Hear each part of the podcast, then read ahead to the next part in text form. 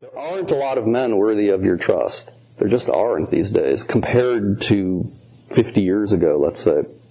And therefore, what you need to do is feel what parts of a man are trustable rather than like across the board surrender. There are very few men, I don't know any, that you should do that with. But there are probably a number of men, and possibly your partner, who you can trust in certain domains, certain things, like for instance to, to ravish you in the way you're talking about. He may not know how to do that now that's trustable, so it'll be bumbly and klutzy and it'll hurt you emotionally because he'll misinterpret. um, but he can learn to do something like that. Now, does that mean you'll trust him with your finances? I don't know. Does that mean you'll trust him with children? I don't know. You know, there's a whole other domains that may or may not be worthy of trusting him, but that's not necessary.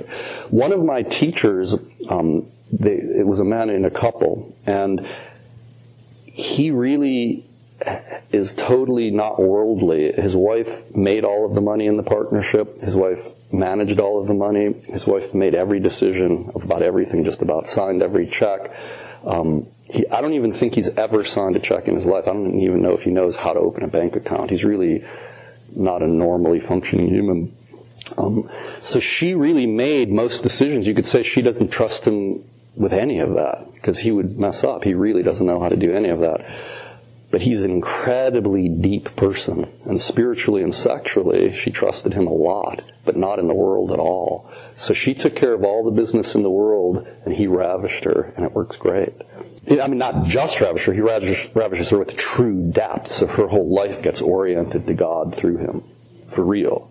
So she gets the orientation to the divine through her body, spiritually and sexually, but she does for him everything else. She doesn't trust him with anything. So I just wanted to give you that as an example because as our culture evolves and women become better at men than the things that men used to be good at, there'll be less and less that you could trust a man for, and so you want to find what you do share with him that's worthy of trusting. For instance, the the spiritual connection, the sexual dimension, the emotional dimension, do you trust or can you learn to trust him and can he learn to take the lead in any of those dimensions?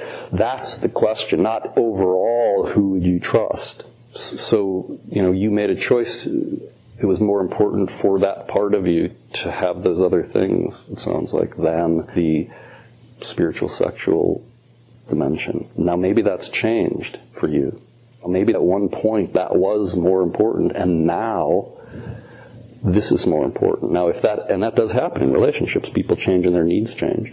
And that happens all the time in a relationship. So you give it some years because you both, in good faith, started a relationship with certain needs and you chose each other. Now those needs shift. So you have to feel, okay, let's say give it a year or two, and in that time, see if what he needs to give and receive and what you need to give and receive can reintegrate so maybe it's to his benefit now to learn to give you the sexual and spiritual guidance for his benefit. That is, he'll become a better man as well as serve you, of course. Yeah. And so, but in the meantime, what's going to happen is you're going to be wanting to kind of like tell him what to do or wished he did it right because you'll know what you want and he won't be doing it. And that's a crucial moment because if you tell him what to do or even show him what to do, like, you know, it could be trivial. Um, you need a glass of water and like you're going,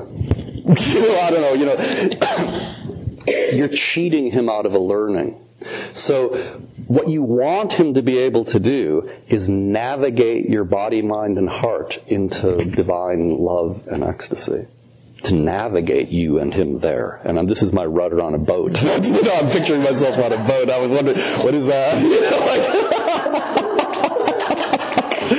so, you know, picture yourself on a boat with a rudder and he's navigating and, you know, the water could be rough, the water could be smooth, and what makes a good man is he could navigate through all of that water. Then you can relax. Now, how does someone learn to navigate through the water? By navigating through the water.